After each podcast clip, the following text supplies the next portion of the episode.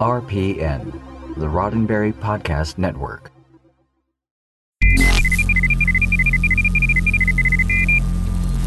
This episode of Priority One is brought to you by our Patreon supporter, Jim DeVico. We thank him and all our other patrons for their monthly support.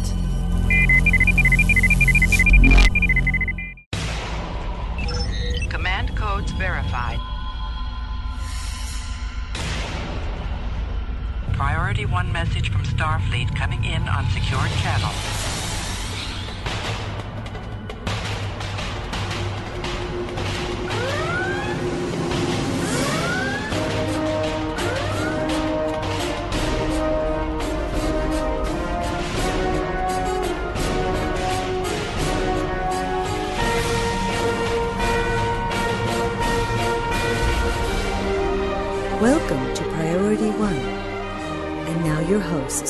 Hello, Captains. You're listening to episode 357 of Priority One, a Roddenberry Star Trek podcast, and your weekly report from the Star Trek multiverse.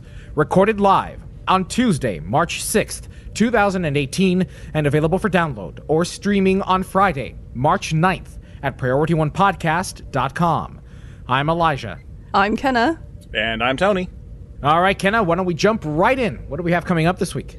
Well, this week we trek out how a universal translator might be closer than we think, why one of London's most famous concert halls had their staff learning Klingon. CBS explains more about their decision to keep Discovery off Netflix here in the States, and Doug Jones explains his threat ganglia. In Star Trek Online and gaming news, we'll be catching up on what the gaming world has to offer. And as always, before we wrap up the show, we'll open hailing frequencies for your incoming messages.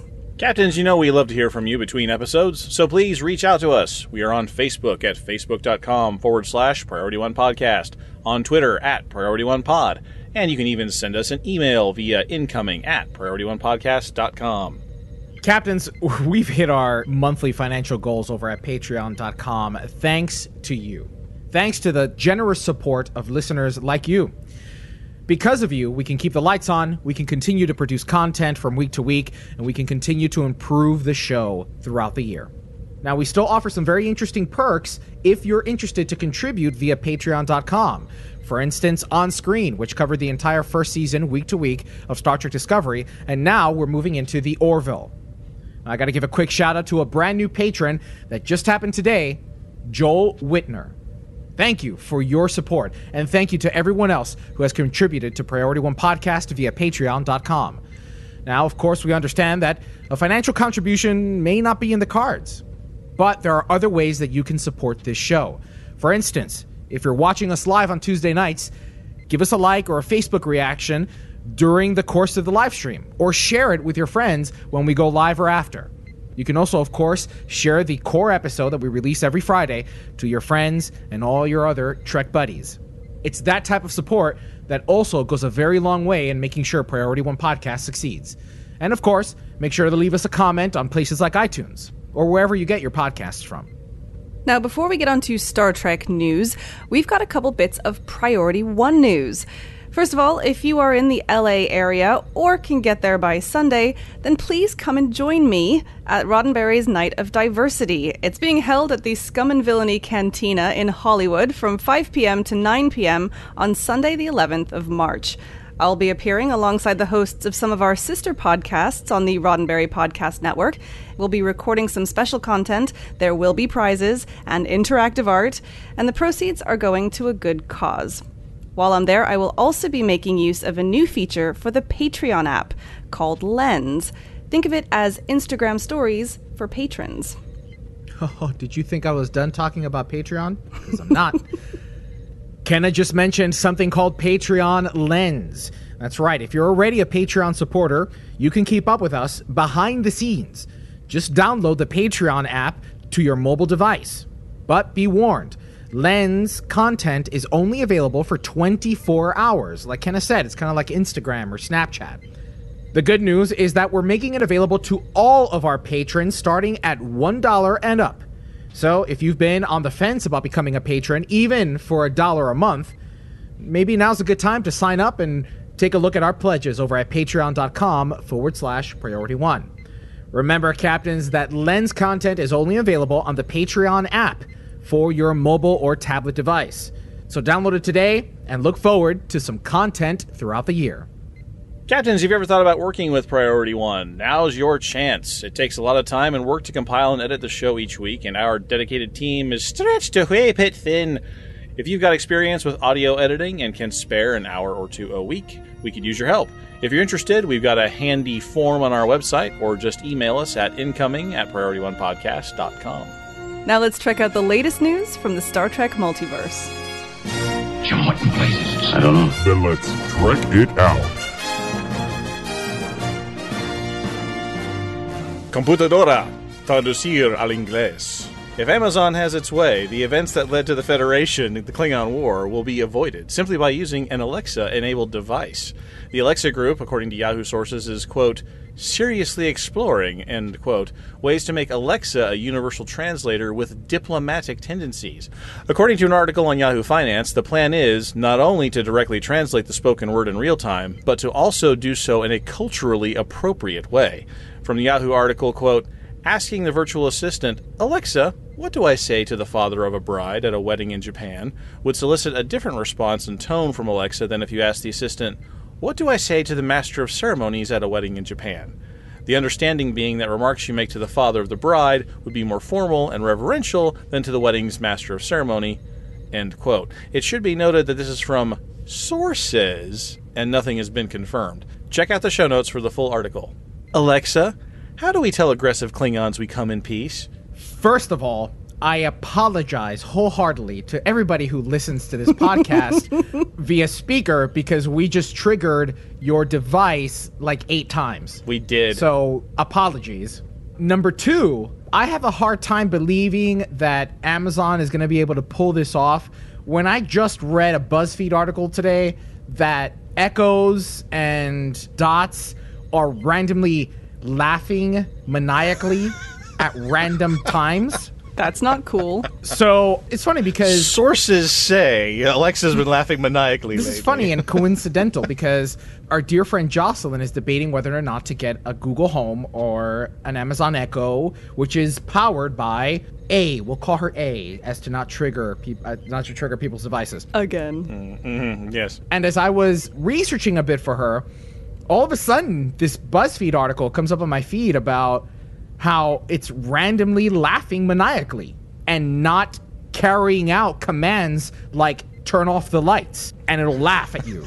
so I have a hard time believing that I would be able to trust a Lisa with giving me a diplomatic way of greeting the father of the bride in Japanese. You know Miss Alexa's elbowing Siri going, watch this. Yes. Hold my digital beer. Uh, No, on a serious note, though, do you guys feel the way I feel, which is On a Siri note. Oh, nice. Yeah, but can we bring it back, please? Okay. okay, sure. So, does anybody else feel like the this universal translator concept really it's just a matter of time? I think we'll probably see something that's relatively close to real time in our lifetimes.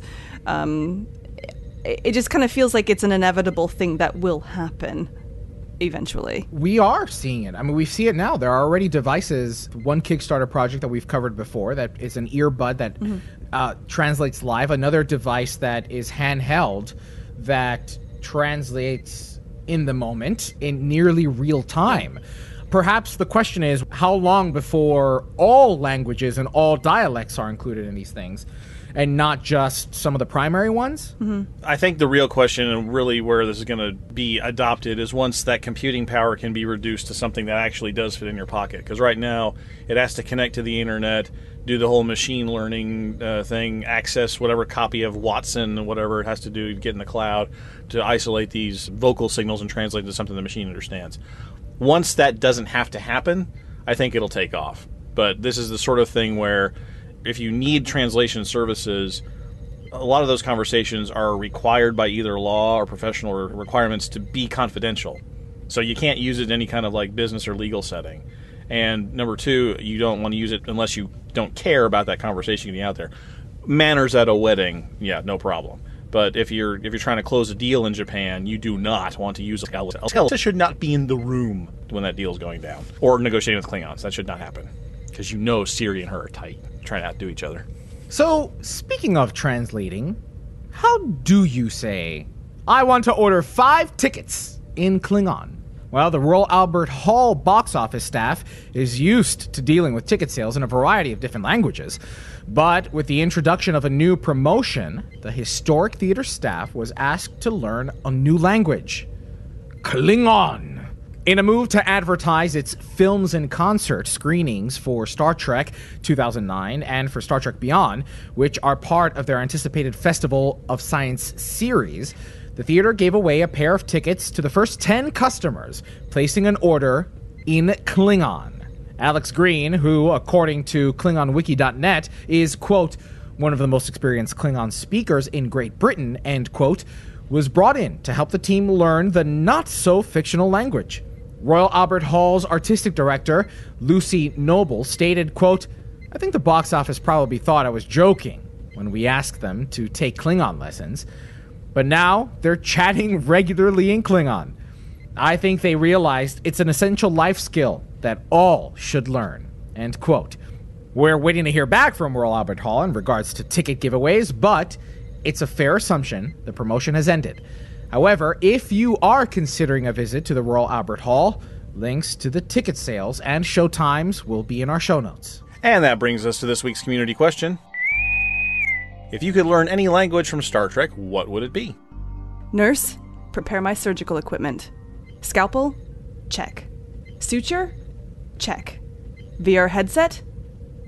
Wait, VR headset? That's right. Chandra Devam and Scott Edgar's tech company, Aris MD, is hoping to bring VR and AR into surgical medicine in a big way.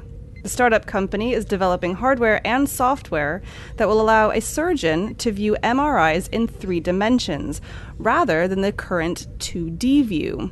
And, quote, plan and practice surgery in 3D before they attempt the real thing, end quote. According to Scott Edgar, quote, we're as different on the inside as we are on the outside, so where your heart is, is not where my heart is. When surgeons cut into you, they essentially go in blind. They know generally where these things are, but they don't know exactly where. End quote. The software is also garnering attention from the tech industry, according to the Edmonton Journal. The Aris MD technology is one of eight finalists for the augmented and virtual reality category of the South by Southwest Accelerator Pitch event in Austin, Texas. Be sure to check out the Edmonton Journal article for more information on Chandra Devam and Scott Edgar, as well as a link to Aris MD in the show notes. You know what I did with my VR recently? I bought weights for my wrist and ankles so that I can get a bit of a workout. Yeah. When you punch things? Now, seriously though, you joke about that, but these things that we sort of interface with as games can also be used as training because, you know, I mean, think of like a super hyper realistic version of Operation. Yeah. right? But, you know, in virtual reality, less buzzing and more like bleeding out or something. But that's basically what we're talking about here, which is kind of awesome. I think the real question is the value added. Like, you sell a doctor a $12,000 VR rig, and then you got to do a $3,000 MRI to find exactly where this patient's heart is. And then you merge all that data in there, and that takes a tech a couple of days, and that's, you know, 5000 bucks. And then, you know, at the end of all that, spending all that extra money and time and effort, does the outcome of the surgery actually change? And I think that's something that probably it's in its infancy, so maybe there's going to be some great thing that comes out of it that I don't understand. But I think some of this is we have cool technology and we're trying out ideas like the old Nintendo VR things. It was a cool idea, but it just didn't work out. The application wasn't there. CBS leadership is extremely pleased with CBS All Access and the part that Star Trek Discovery has played in its success. We know this because they keep telling us. This week, CBS Chief Operating Officer Joseph Ianniello appeared as the keynote speaker at Deutsche Bank's 26th Annual Media, Telecom, and Business Services Conference in sunny Palm Beach, Florida, as well as talking about the overall success of CBS and Showtime's OTT or over the top services. He also spoke about CBS's commitment to grow their offerings. The COO said, quote, We are in the growth phase now, so to starve it or manage it for margin, we think would be inappropriate. End quote. He continues, quote, if we were managing the content for margin, we would have sold Star Trek to Netflix domestically. We would not have spent as much money on content. We would have sold all of our shows into domestic syndication. End quote.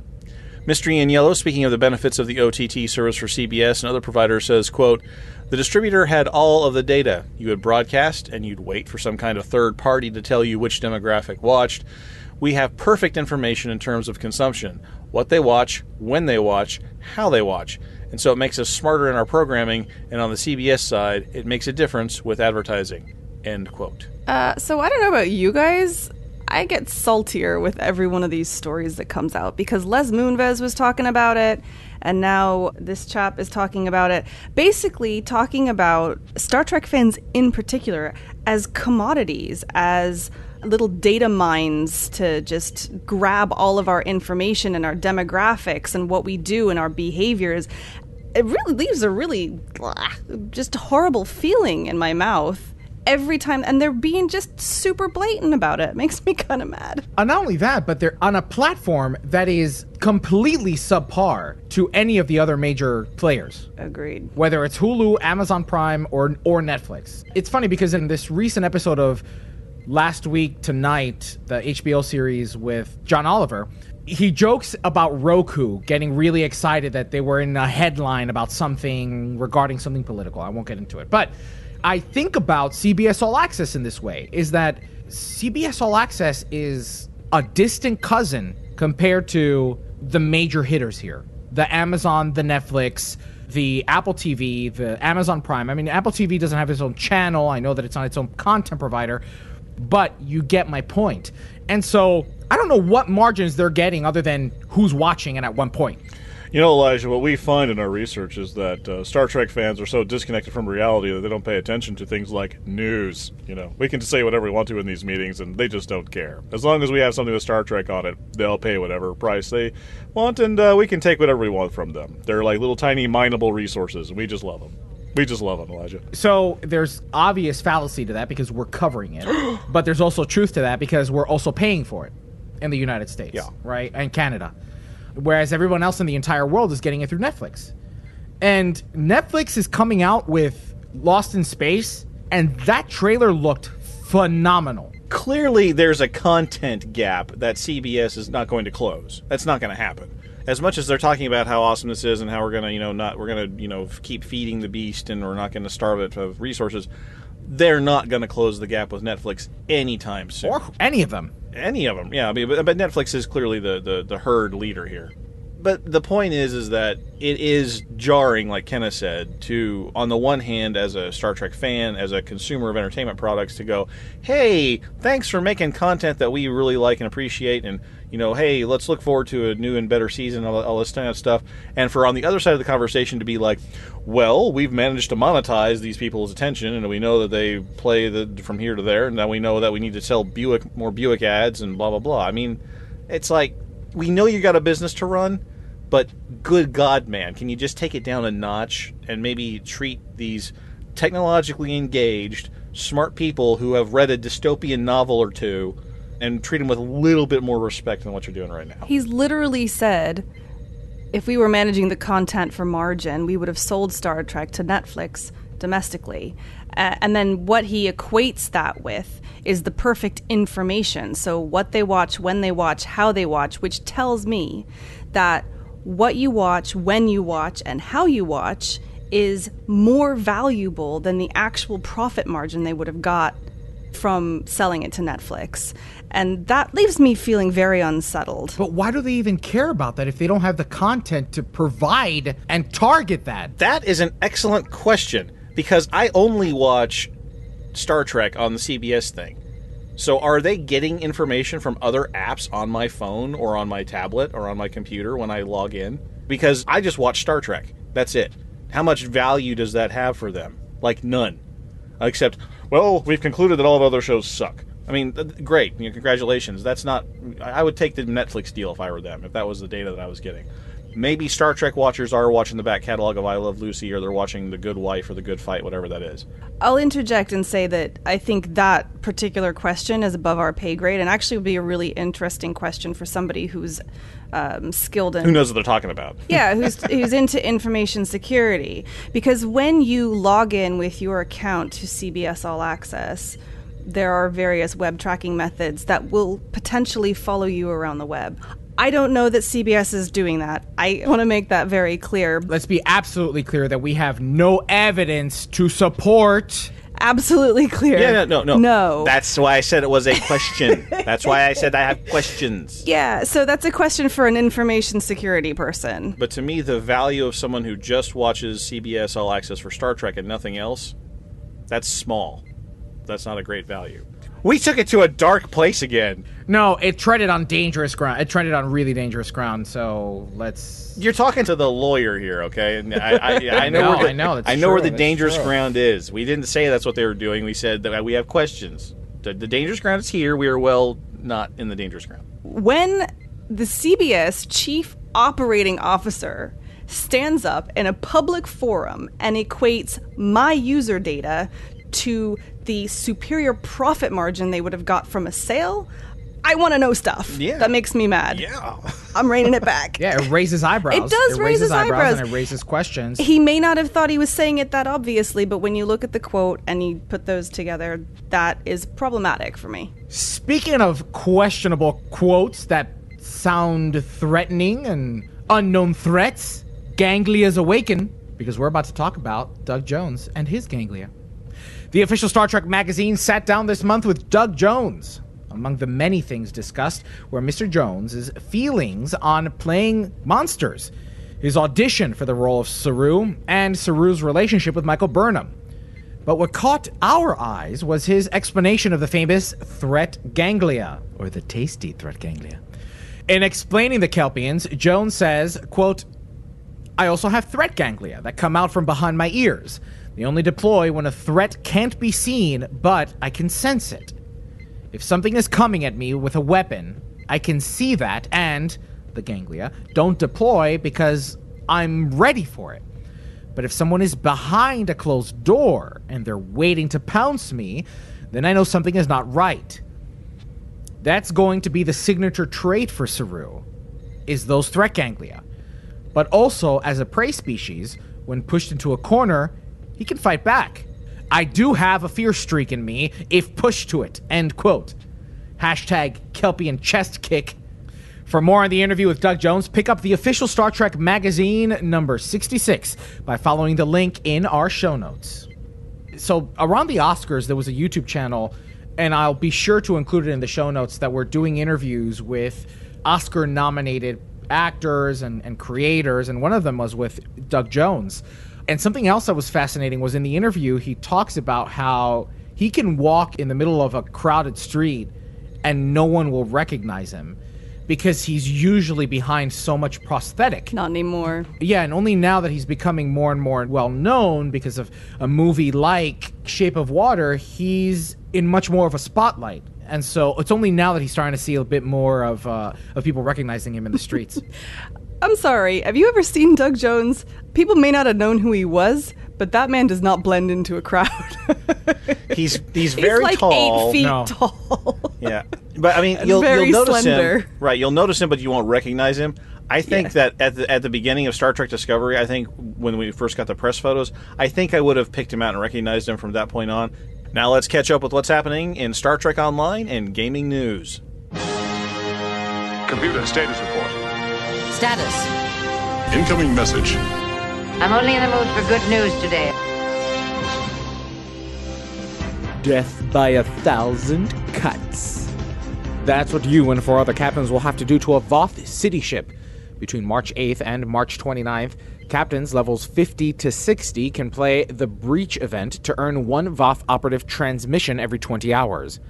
After collecting 14, you'll complete a new event reputation project and be rewarded with 50,000 dilithium ore, 500 fleet marks, 250 marks of your choice, and a brand new universal console titled Voth Phase Decoy. This new console will cloak your ship for 20 seconds, disabling shields and locking down some of your ship's actions. But you'll also deploy a decoy of your ship to distract your enemy.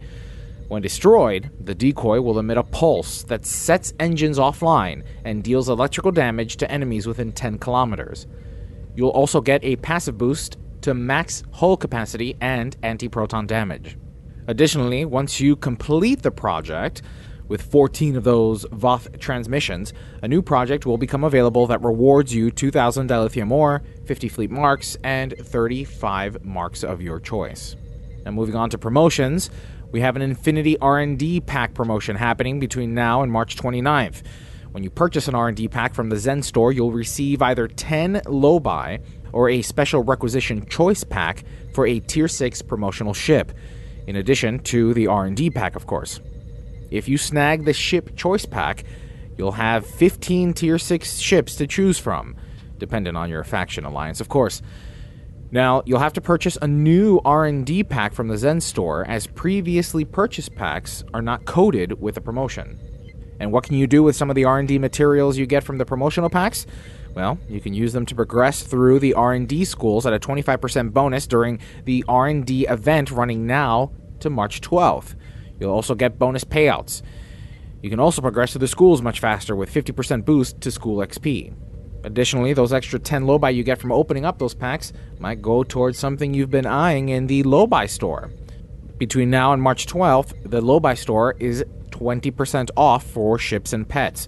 Unfortunately, this excludes the Walker class, aka the Shenzhou from Star Trek Discovery. Boo.